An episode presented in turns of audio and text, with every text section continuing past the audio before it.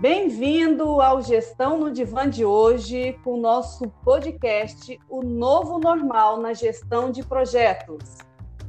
E hoje eu convidei Ivan Lourenço, consultor de estratégias digitais, gerente de projetos, palestrante, diretor PMI Goiás Instituto Goiano de Direito Digital. Tudo bom, Ivan? Oi, Marcela, tudo jóia? E por aí, como é que tá esse novo normal? Que bagunça é essa? E com esse currículo todo, eu não podia deixar de te trazer aqui para compartilhar conosco o seu ponto de vista, suas dicas valiosas para esses empresários, gestores que nos acompanham. Vamos embora? Vamos, vamos lá, vamos falar sobre o que, que as percepções desse novo normal aí, né, na gestão de projetos. Vamos lá. Então, e é dentro disso que eu gostaria de puxar o assunto, porque as ações de recuperação dos negócios, Ivan, no pós-pandemia, elas exigirão de todos os envolvidos um cuidado extra no planejamento e na execução de projetos. Como é que você está enxergando isso? Marcela, vamos. A gente precisa começar, antes de mais nada, colocar um pouquinho dos pingos nos is. Né? A gente sabe que nós estamos vivendo aí um, um novo normal, mas ainda é tudo novo. Né? A, gente, é, a gente começa a fazer algumas percepções na realidade das empresas, da gestão de projetos, e, e a gente começa a entender o que, que é esse novo normal. Mas a complexidade desse, desse momento que nós estamos vivendo aí é tão grande que a gente ainda não sabe se realmente o que nós estamos vivendo agora é tudo aquilo que pode ser o novo normal. Né?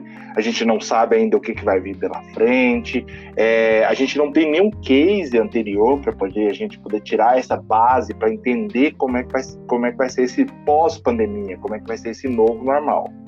Mas aí a gente consegue enxergar algumas, alguns padrões, algumas diretrizes que na gestão de projetos a gente já trabalha isso há, um bom tempo, principalmente quando a gente começa a trabalhar com o ágil, né?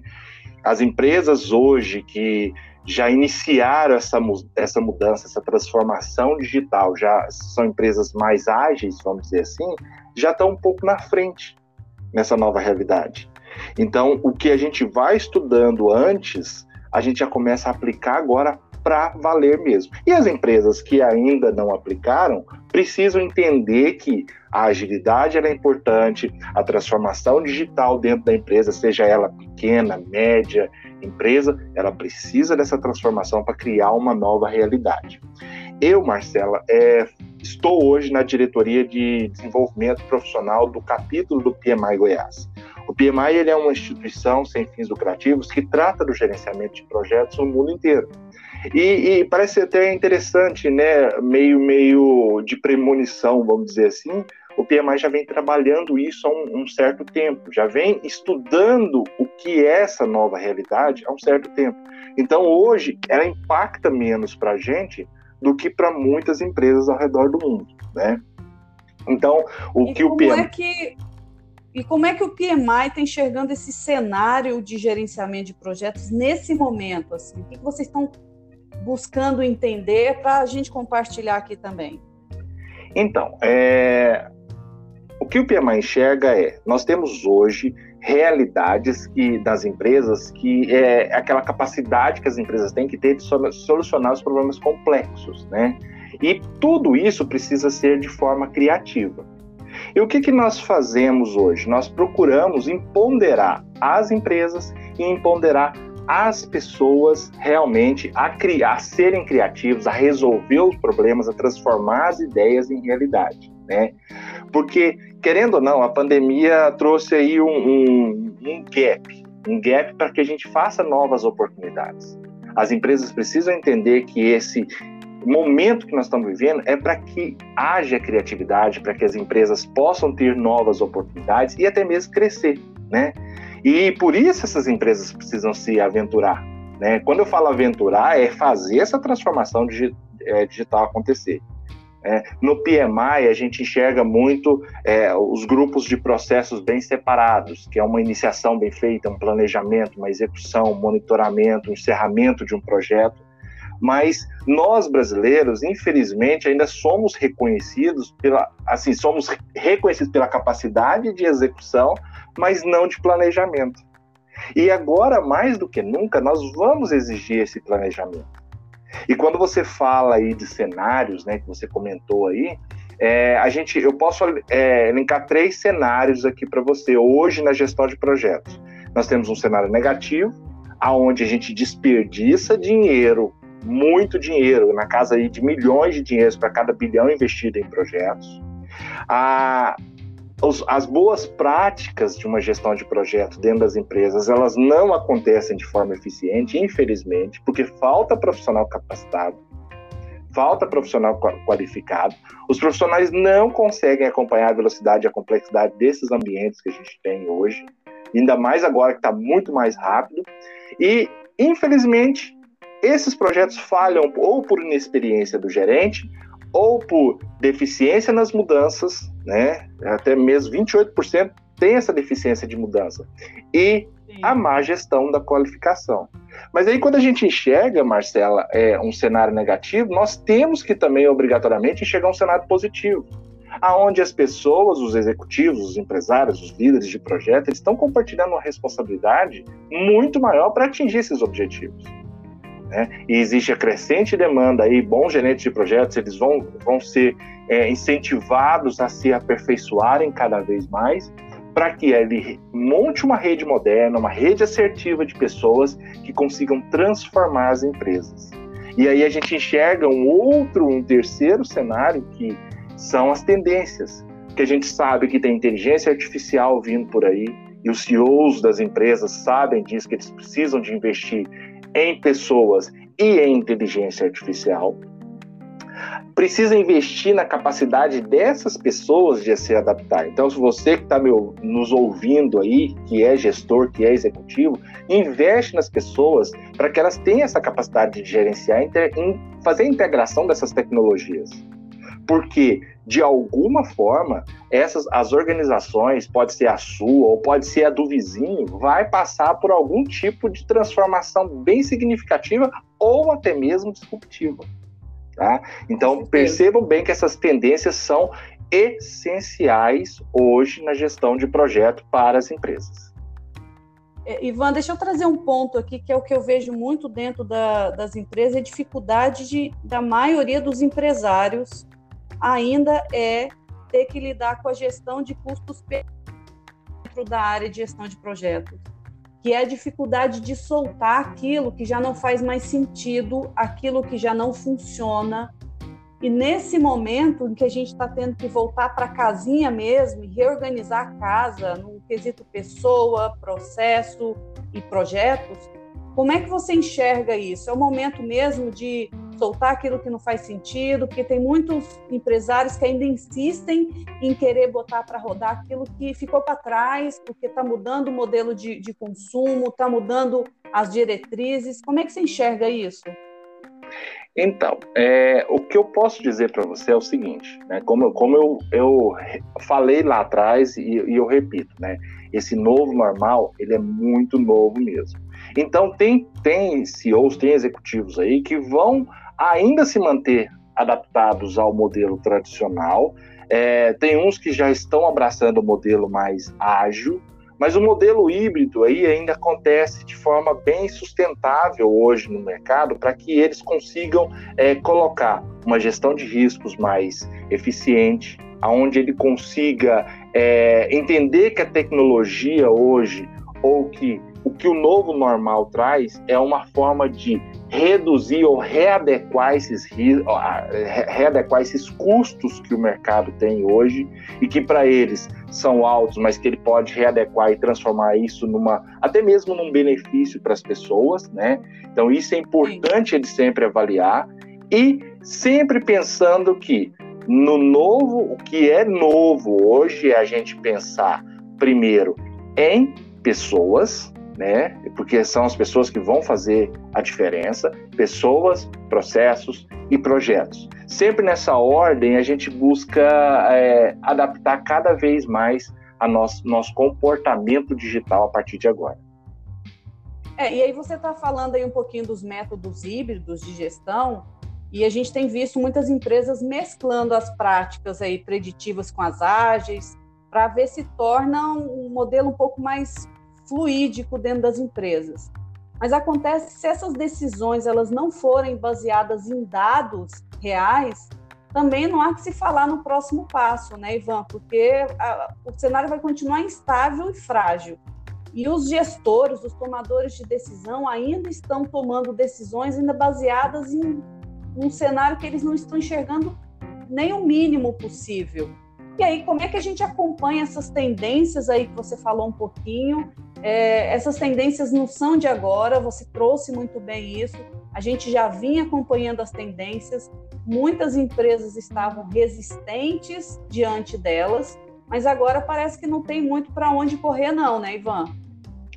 Não, não tem não. Até, até uma característica desse novo normal, vamos dizer assim, é essa cultura que nós precisamos de exercer, de ser uma cultura mais analítica. Você falou muito bem aí a questão do uso dos dados, né? Esses dados eles são importantes para a tomada de decisão. E esses dados ele vêm de n fontes diferentes. Uma tomada de decisão, por exemplo, pode ser é, executada, é, pode ser coletado um insight vindo de uma de uma cultura analítica pode ser coletada até mesmo por uma, um ambiente de home office do funcionário. Então, são estratégias, são dados, são informações que o gestor precisa de considerar, não só aquele dado da venda que ele fez lá no mês, ou só aquele, aquela informação de porcentagem que ele precisa lá, não. Ele precisa considerar N dados.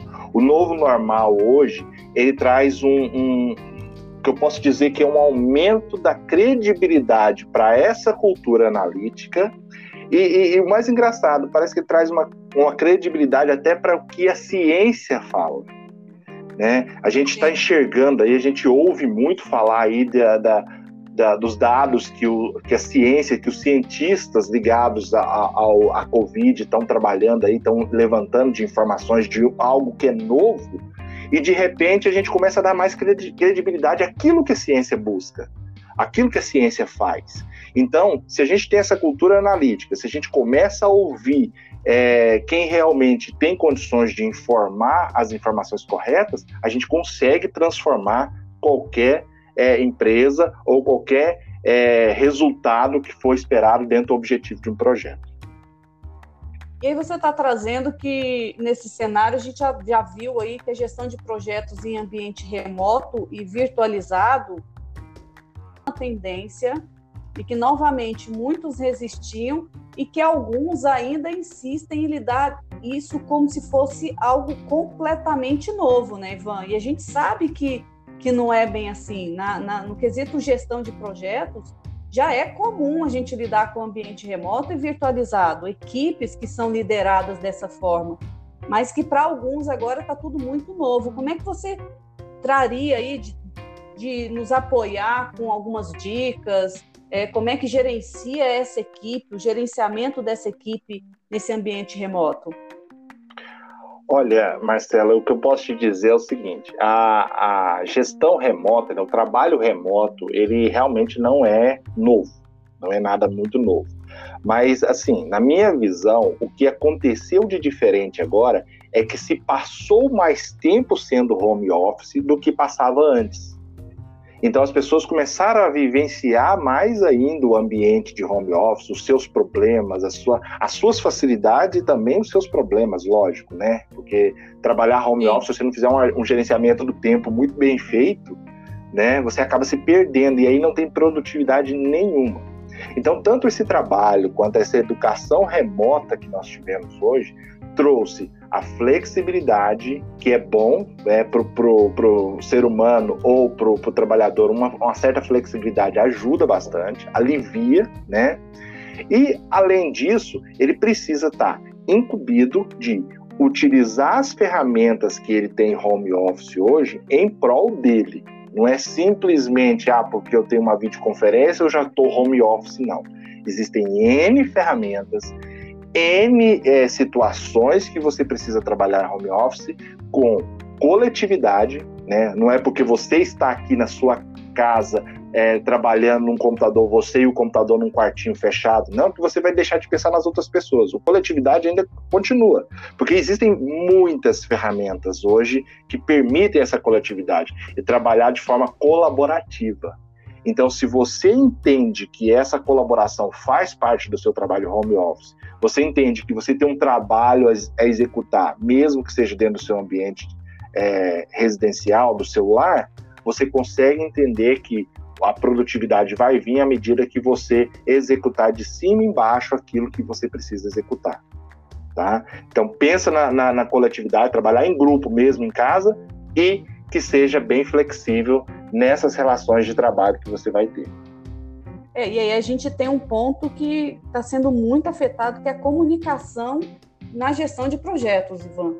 Porque a gente já tinha um gap gigantesco aí, você sabe disso. Sim, a comunicação sim. É, ainda é, mas parece que agora se tornou algo muito crítico. Como lidar com isso? Olha, vamos lá. Tem uma é, receita é, mágica aí para nós? É, porque... é a pergunta mais difícil que tem e a resposta mais difícil ainda que tem. Olha só, o, quando a gente começa a fazer alguns estudos aí, até, até não, não só a gente, mas os estudos que são publicados aí mundialmente, diz que 70% dos, dos gerentes de projeto é, tem dificuldade com gestão da comunicação. Não é fato isso, é. né? Uma comunicação é, errada, uma comunicação mal feita, uma comunicação que é incompleta. Então tudo isso atrapalha, né? Então, nada melhor do que você sempre investir nessa comunicação dos projetos, fazendo planos mais simples e mais assertivos.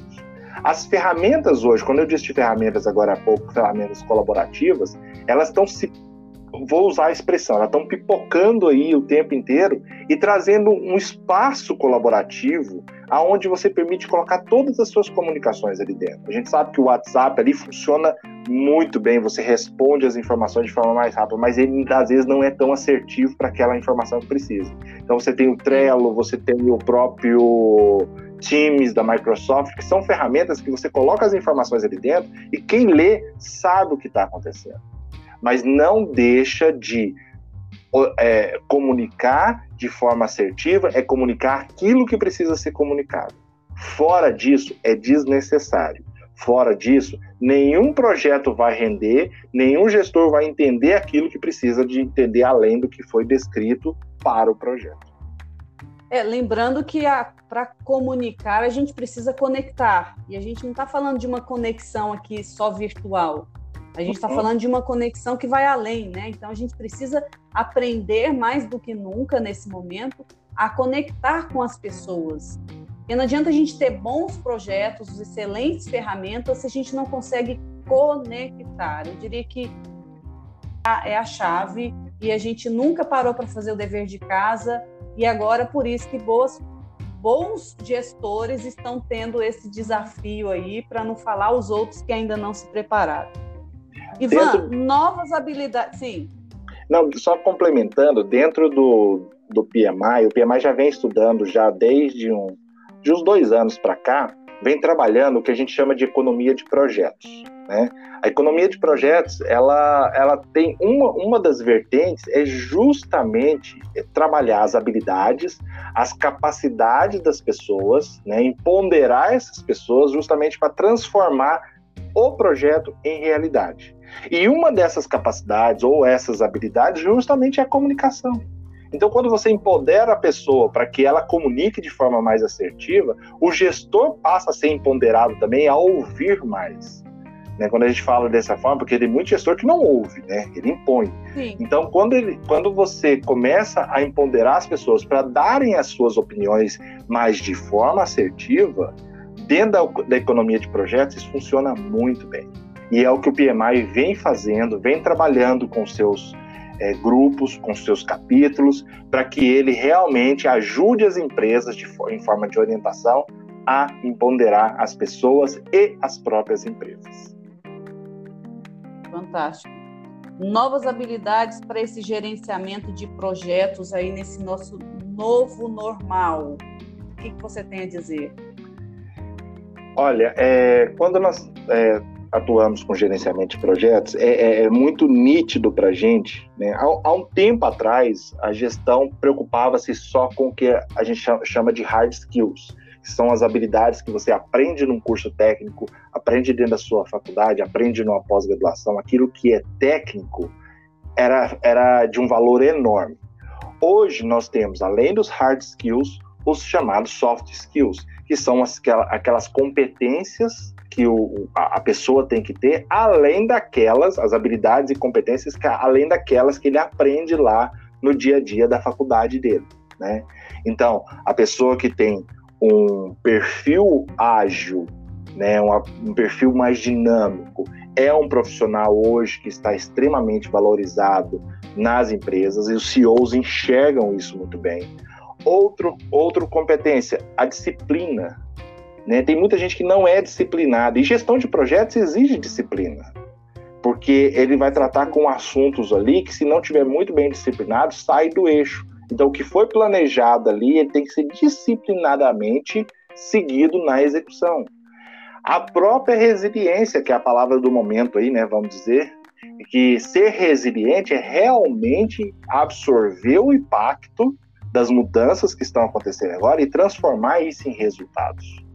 Esse é ser res, é, resiliente, né? E, claro, como eu disse anteriormente aqui, outra característica, além da comunicação, da flexibilidade, o próprio trabalho em equipe, gerenciar o seu próprio tempo, as pessoas têm que começar a entender que elas vão ter que conjugar, de certa forma, o, o mundo pessoal e o mundo profissional, que parece que o negócio vai juntar muito, vai ficar muito próximo daqui para frente. Então, o que é pessoal, você não pode é, fazer aquela mistura, aquela bagunça dentro de um e outro, mas você precisa conjugar para te dar um retorno bem positivo, porque aí você desenvolve as suas competências, mede os novos comportamentos e passa a ser uma pessoa com soft skills mais avançados. E é o que o mercado está buscando hoje. Quando a gente, quando eu falei lá que a gente procura é, o cenário, a tendência do cenário é por bons gerentes de projeto ou bons profissionais, os soft skills fazem essa diferença. Então, para qualquer um que está me ouvindo, invista sempre nos soft skills das pessoas. Alguns vão ter muita habilidade para fazer isso, outros nem tanto. Mas todo mundo é capaz de criar soft skills, é, aprender naturalmente esses soft skills. E até mesmo vale lembrar aqui para esses gestores, esses empresários que estão com dificuldade, para voltarem a olhar para dentro das suas próprias empresas, porque há muito potencial e muito patrimônio de soft skill lá dentro, muito pouco utilizado, que às vezes nem o próprio profissional tem ciência e consciência em desenvolver, e muitas vezes as empresas também não valorizam ou não sabem pulverizar essa força toda dentro da empresa, e pode ser justamente a chave para dar o próximo passo, né, Ivan? Com certeza. Tem uma, uma habilidade, é, assim, ela, ela, é nova no mercado, já vem sendo usada, mas ela, de certa forma, está começando a aparecer agora, que é o Haskell.